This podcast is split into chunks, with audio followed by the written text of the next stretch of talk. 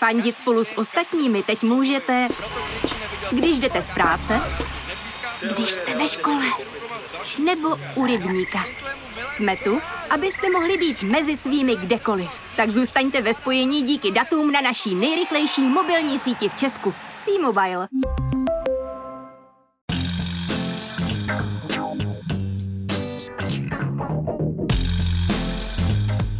Je pátek 26. listopadu a právě jste si zapnuli stopáž. Páteční podcast z pravodejského serveru Seznam zprávy. Mé jméno je Jan Kordovský a tenhle týden došlo i na mě. Takže se omlouvám za zhoršenou kvalitu hlasu a pokud ještě nejste, běžte se očkovat. Představa, že jsem pozitivní, bez vědomí alespoň nějaké ochrany vakcínou, je v tuhle chvíli docela děsivá. Kromě toho jsem se tenhle týden bavil s mým kolegou Ondřejem Koutníkem o Věslavu Michalíkovi, ministrovi, který ani nestihl být ministrem.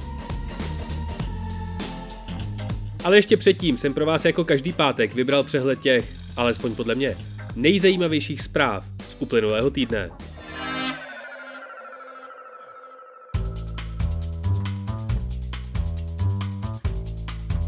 O pozici nejhorší země v boji s covidem se tentokrát pereme se Slovenskem, které je jen krapet před námi.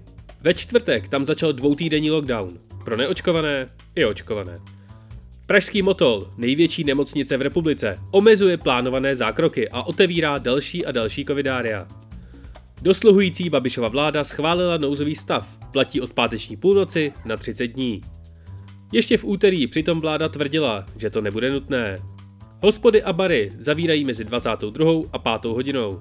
Zakazují se vánoční trhy a konzumace alkoholu venku. Otevřou se nová očkovací centra. Příští týden chce vláda jednat o povinném očkování nad 50 let. Koalice Petra Fialy představila svůj plán na boj s koronavirem. Nějaké radikální řešení v něm ale nenajdete.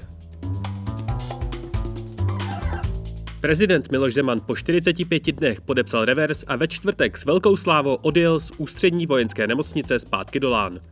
Veškerou zdravotní dokumentaci převzala a následnou zdravotní péči měla zařizovat soukromá pečovatelská služba Senior Home. Ta vlastnicky spadá pod holding Penta. Podle Vratislava Mináře jde o běžný proces. Jako první státnický úkon měl prezident v plánu jmenování Petra Fialy premiérem. Po pár hodinách v Lánech se ale celá kolona otočila a zamířila zpátky do Střešovic. Prezidentovi totiž po rizikovém kontaktu se zaměstnankyní kanceláře prezidenta republiky vyšel pozitivní test na COVID. Jeho pracovní povinnosti se minimálně na 14 dní ruší. Kdy bude nová vláda, nikdo netuší. V Německu je rozhodnuto, že se příštím kancléřem stane Olaf Scholz. Ve středu podepsal šéf sociálních demokratů koleční dohodu se zelenými a svobodnými demokraty. Jednou z hlavních priorit nové semaforové koalice je posun odchodu uhlí z roku 2038 na rok 2030. Tou dobou by mělo Německo vyrábět až 80% své energie z obnovitelných zdrojů. 2% veškeré plochy Německa by měly být vyhrazeny větrným elektrárnám. Koalice také plánuje legalizovat rekreační užívání marihuany. Portugalsko tento týden vypnulo poslední elektrárnu na uhlí. S jedním z nejvíce emisně náročných zdrojů energie skončilo jako teprve čtvrtá země Evropské unie. Švédsko mělo svou první premiérku. Magdalena Anderson ale funkci složila za méně než 12 hodin. Nepodařilo se jí protlačit rozpočet parlamentem. Náladu jí ale jistě zlepšila gratulace od Aleny Schillerové, která přišla 20 minut po její rezignaci. Apple žaluje izraelskou firmu NSO Group za zneužívání jeho produktů a služeb ke sledování osob. Jednou z obětí hacku od NSO byl například saudsko-arabský novinář Jamal Khashoggi. Apple spor s NSO plánuje vést u kalifornského soudu. Firma totiž podle žaloby porušila pravidla užívání, která musíme všichni podepsat při používání Apple zařízení. Adele si u Spotify vymanula odstranění shuffle knoflíku u jednotlivých alb. Album je prý umělecké dílo a mělo by se poslouchat v pořadí, které určil sám umělec. Firma Lush se rozhodla ukončit aktivitu na většině sociálních sítí. Nedostatečně prý bojují s negativní a toxickou atmosférou. Lush odchází z platform Facebook, Instagram, Snapchat a TikTok. Zůstává jen na Twitteru a YouTube. A všechny nové byty, domy, kanceláře nebo supermarkety v Británii budou muset povinně instalovat nabíjecí stanice pro elektromobily. A co se stalo ještě? Soudkyně Kateřina Šipáčková obdržela nejvyšší francouzské státní vyznamenání, řád čestné legie. Vyšla zpráva Bezpečnostní informační služby za rok 2020. Varuje před nárůstem dezinformací a čínským vlivem. V pondělí byla poprvé pořádně potřeba aplikace Tečka a zhroutila se z toho. NASA vyslala na sebevraženou misi družici DART. Narazí do 160 metrů širokého asteroidu a pokusí se ho tak odklonit od jeho trajektorie. To, abychom nemuseli obětovat budoucí Bruce Willise. Tesla spadly servery, nešlo o demikat auta. V San Diego museli kvůli havárii vozu převážejícího bankovky uzavřít dálnici. Za předsedajícím v poslanecké sněmovně přibyla vlajka Evropské unie. Minimálně o rok se oddaluje šifrování zpráv na Facebooku a Instagramu. Uber začne v Ontáriu rozvážet marihuanu. Muž z Londýna dostal jako první na světě falešné oko 3D tiskárny. A v lesní zoo u Birminghamu vyhořel lemuří výběh. Všichni lemuři naštěstí v době požáru pobíhali v lese, kam jim zoo nainstalovala provizorní vyhřívané postele, aby nepromrzli. Stalo se toho mnohem, mnohem víc. Pokud stopáž právě posloucháte na webu, zkuste si ji přihlásit k odběru ve své oblíbené podcastové aplikaci nebo na podcasty.cz. Neunikne vám tak ani jedna epizoda a nové díly i další podcasty budete mít vždy po ruce. Teď už si ale poslechněte můj rozhovor s Ondřejem Koutníkem o první krizi v budoucí vládě Petra Fialy.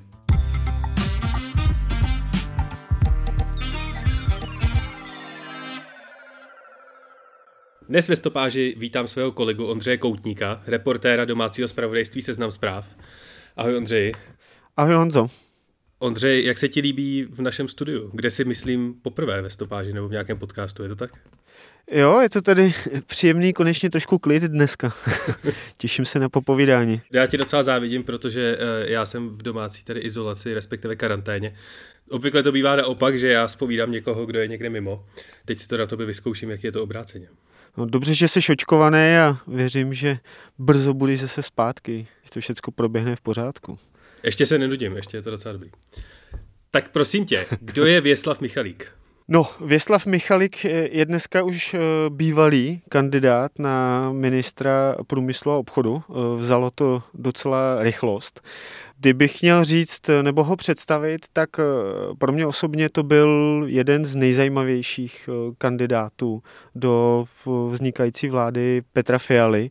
Určitě to byl jeden z těch nejchytřejších a zároveň bych řekl i nejvlivnějších leč eh, dostala ho, eh, dostala ho minulost a podle mě zásadní eh, podcenění situace. A v čem se dá hodnotit, že byl nejchytřejší nebo nejschopnější? Tak jednak díky svému vzdělání, on je, on je jaderný fyzik. Myslím si, že co se týká biznisu, tak eh, patří k těm nejzkušenějším. Je to dlouholetý finančník, eh, který se pohyboval eh, v bankovním světě. No a do toho je to taky zkušený, zkušený politik, protože on od roku 2004 je starostou Dolních Břežan, které proměnil v, jako v klenot. V podstatě je dávaný za příklad toho úspěšného komunálního politika, který dokázal, v, nechci se tam nikoho dotknout, ale už mudlané městečko proměnit v, v takový diamant za hranicemi Prahy. Takže v, i ta jeho politická dráha byla eh, byla silná. K tomu se stal v, před pár lety i náměstkem středočeské hejtmanky, takže on měl opravdu uh, tu dosavadní dráhu nastavenou, nastavenou pěkně. Je to poprvé, co Michalik kandidoval takhle do vysoké politiky? No on už v roce 2010 eh, měl eh, problém, kdy se stáhl z kandidátky eh, TOP 09. Tehdy se řešilo, hm, řešila kauza kolem jedné zakázky pro Českou poštu a vlastně dodnes nevyjasněnou několika set milionovou transakci, u které se objevovalo jeho jméno. On vždy tvrdil, že to byla odměna pro celou bankovní skupinu za finanční poradenství. Je to případ z roku 2006. Každopádně to jeho stažení z té eh, kandidátky TOP 09 v roce 2010 eh, trochu připomíná tu dnešní situaci, protože on těsně před nástupem tehdy, možná do sněmovny, dnes do vlády, v podstatě vypadl z role. No a jaké informace tedy na člena starostů dneska začaly tento týden vyplouvat? No, ono už se to, eh, ono už to vyplouvá trošku díl. Eh, v podstatě už před dvěma týdny eh, začalo to v, v rozhovoru pro náš seznam zprávy. Já jsem se vlastně v rozhovoru ptal, jakým způsobem hodlá skloubit majetek nebo vlastnictví spoluvlastnictví dvou solárních elektráren s, s tou funkcí ministra průmyslu. On už vlastně před těma dvěma týdny naznačil teda, že eh, to bude nějak řešit eh, správníky. No a v podstatě pak se dostali, nebo pak se začaly řešit kyperské firmy nebo kyperské struktury, kterých využívala při podnikání jeho, jeho manželka. Já bych ještě asi k tomu řekl, že vlastně ono tu, na tu jeho kauzu nebo případě koukat uh, ze dvou rovin. Ta první je, že v, zatím se neukázalo, že by tam uh, bylo něco nelegálního nebo uh, protizákonného. Já vlastně celý ten případ považuji zejména za podcenění situace a absolutně amatérskou komunikaci věci, o které se vědělo, že s velkou pravděpodobností přijde. Já už jsem před volbama několik měsíců narážel na to, že z různých stran finančního světa i třeba polostátních firm typu ČES eh, přicházely směrem k Michalikovi ataky. A takové nechci říct pohrušky, ale spíš takový jako zdvižený prst, že ta jeho minulost a vůbec podnikání se tady po volbách může začít přetřásat. Zkrátka eh, vedení stan o tom vědělo, věděl o tom určitě i eh, Vyslav Michalik a já prostě nechápu, že neměli připravenou nějakou prezentaci, eh, prostě nějaký, nějaký slajdy, kde by od začátku už udělali ten damage control a v podstatě dopředu, dopředu všecko řekli. Já si myslím, že celý tenhle ten případ kolem něho byl hratelný, co se týká vysvětlení.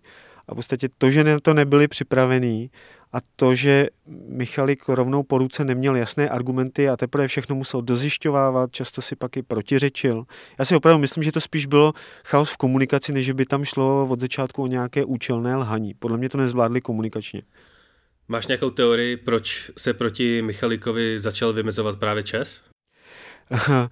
No, v, tak samozřejmě v vedení ČES s Danielem Benešem vědělo, že dostala by se k moci, nebo kdyby třeba Piráti byli silnější eh, a měli ve sněmovně více poslanců, tak oni, Ivan Bartoš a další Piráti se vyjádřili velmi kriticky eh, směrem eh, k současnému vedení Česu. Samozřejmě z Piráty v koalici kandidovalo, kandidovalo hnutí stan a všichni stakeholdři nebo i vlivní manažeři a finančníci věděli, že Věslav Michalik je svébytná jednotka, že to není žádná loutka a že jestli on Eh, vytáhne eh, do boje proti těmto strukturám, tak eh, to nebude úplně snadný soupeř.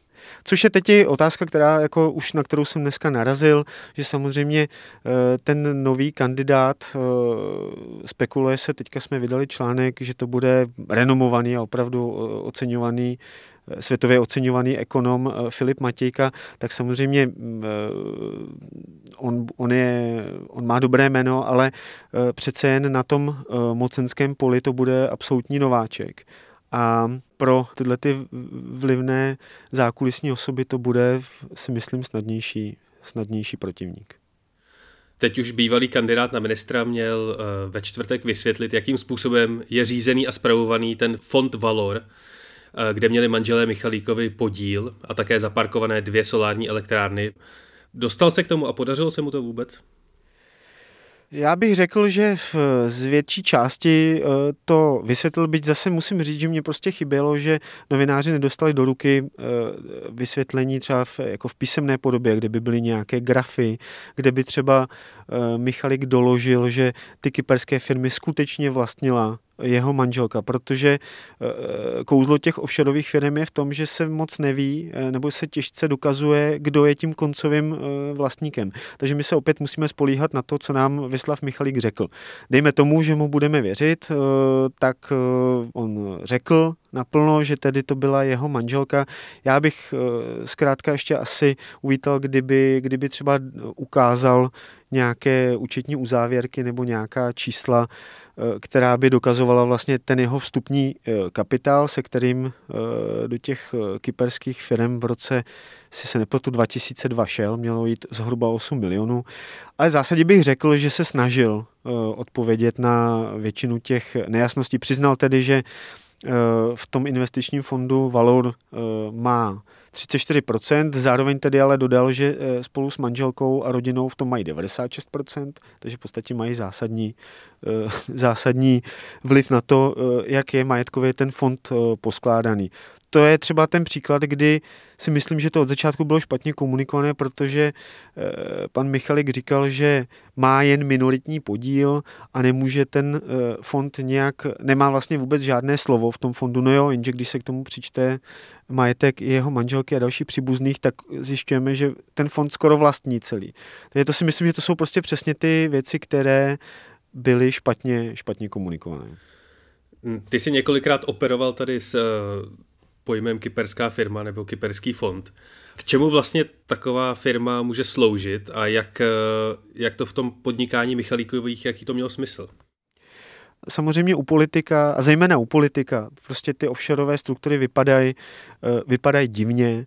Já si myslím, že v, jako offshoreové struktury jsou obecně Eh, jako velkou, velkou ekonomickou nebo s takovou nespravedlností, protože eh, z velké míry slouží k tomu, že se eh, nebo slouží k tomu, že mm, se obchází nějaké daňové, daňové povinnosti. On říkal, že eh, se vlastně na ten Kypr dostali skrz to, že tam opravdu existovala nějaká, eh, nějaká investiční firma, kterou postupně jeho manželka vlastně ovládla nebo koupila. Eh, argumentoval tím, že je to důležité z hlediska právního, že je zkrátka snadnější řešit různé transakce právně to hlavní nebezpečí těch offshoreových neboli utajených struktur v daňových rajích je v tom, že my eh, z Česka komplikovaně dohledáváme, jaké peníze přes, ty, přes účty těch firm tekly.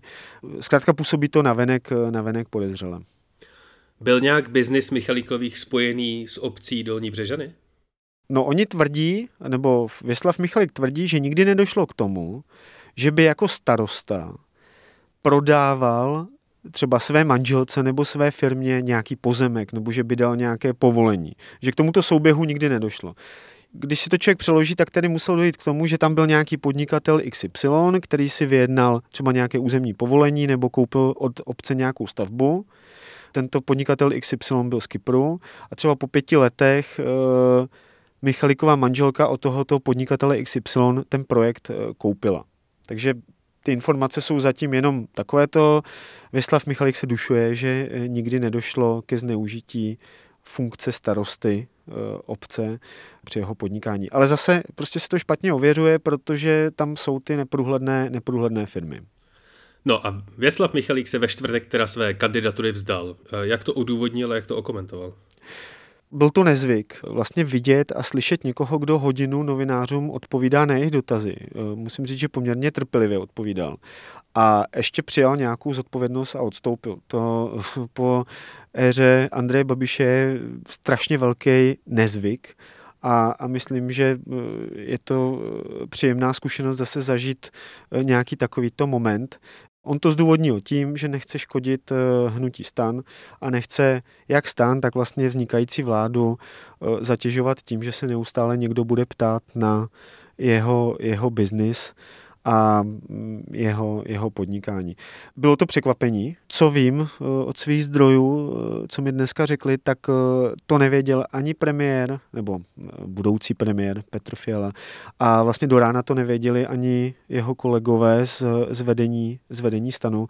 On řekl na té tiskovce, že si to rozmyslel v podstatě přes noc.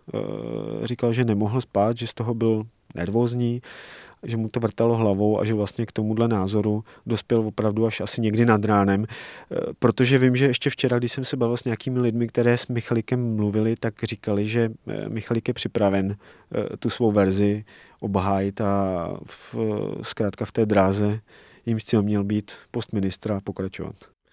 No ale podle serveru Neovlivní tak měla strana starostů a nezávislých svoji vlastní interní analýzu, která na tuhletu případnou melu kolem Michalíka dopředu upozorňovala.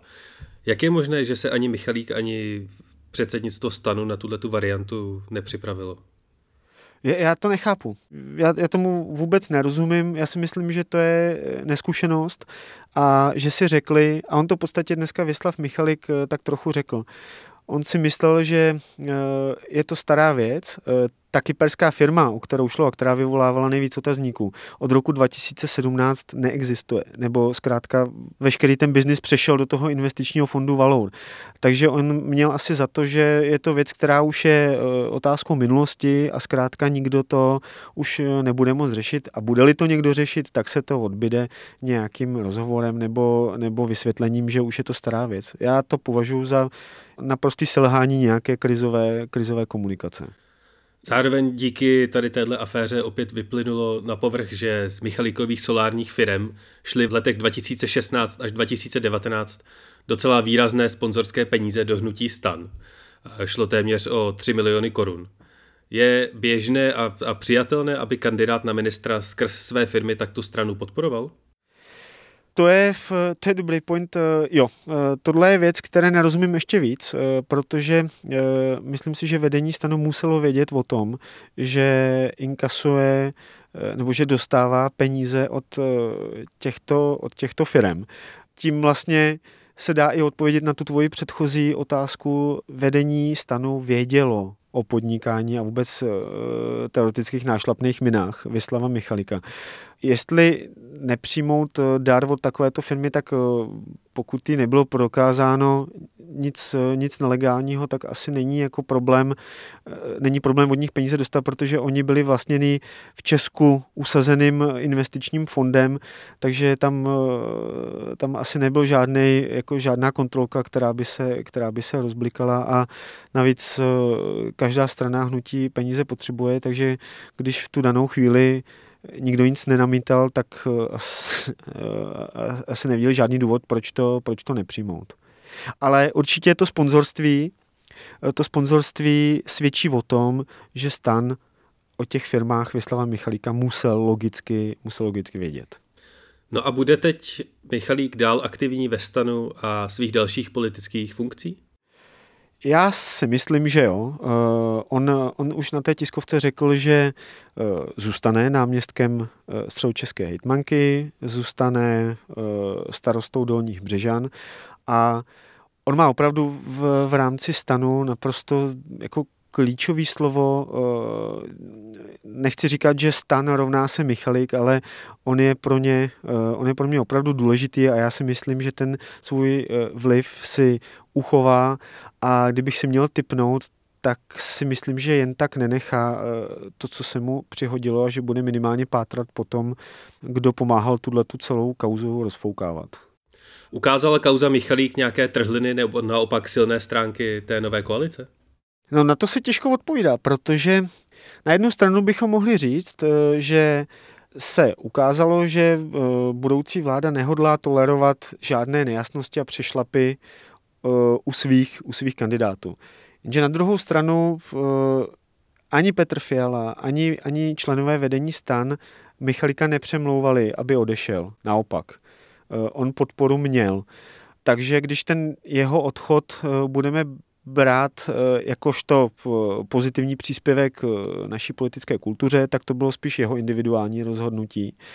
Já si spíš myslím, že to ukázalo na to, že z vlády opravdu mizí silný silný politik, který mohl eh, výrazně promlouvat do té vlády, protože on měl poměrně moderní eh, pohled na, eh, na to, jak by český průmysl měl do budoucna, měl do budoucna fungovat. Takže v tomto ohledu si myslím, že ta vláda přichází o zkušeného člena. No a myslíš si, že Michalík bude jediný ministr, který v vozovkách rezignuje ještě předtím, než bude vláda Petra Fialy jmenována? Spekuluje se třeba o kvalitách ministra zdravotnictví Válka. No, tak eh, tam mně to přijde taky, že ta komunikace je trošku taková jako chaotická, nebo že v, zaostává já nevím, no, tak v, to by taky znamenalo, pokud by rezignoval, že absolutně nezvládnou v, teď nařizování, já nevím, lockdownu nebo různých, různých opatření, tak jako občan bych si skoro přál, aby eh, k, k takovýmhle krokům nedocházelo, protože jinak by to znamenalo v nějaké totální fiasko, což v době, kdy tady máme 25 tisíc nakažených denně a znova denně umírá dost lidí, tak bych si přál, aby to, aby to minister zdravotnictví ustál. Co se ještě může rozehrát, a to bude záviset na pevnosti premiéra nebo budoucího premiéra Petra Fialy bude post ministra zahraničí, protože si myslím, že tamto eh, prezident nenechá Petru Fialovi úplně zadarmo. No tak já ti, Ondřej, moc děkuji za rozhovor a závidím ti ještě jednou naše studio. Díky moc, eh, byla to fajn zkušenost a to by přeju Honzo hlavně se brzo uzdrav. Klidný průběh, uvidíme. Tohle byl Ondřej Koutník, reportér domácího zpravodajství z pravodajského serveru Seznam zprávy. Díky, mějte se fajn.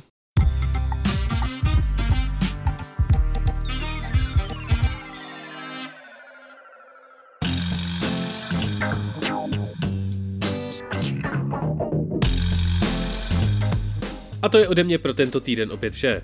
Dnes chci po delší době zase jmenovitě poděkovat všem za vlídné recenze v Apple Podcasts nebo maily, které posíláte na adresu audio.cz. Takže díky Vojtěchu Remešovi, Magionovi 149, Barboře Vackové a Vojtěchu Presovi. A samozřejmě i díky všem, kdo stopáž posloucháte. Podle našich statistik je vás pořád víc a víc. Loučí se s vámi Jan Kordovský, běžte se očkovat, užijte si víkend a příští pátek opět na seznam zprávách. A náhodný fakt nakonec? Většina reprezentativních prostor a kabin první třídy na Titaniku měla na podlaze linoleum.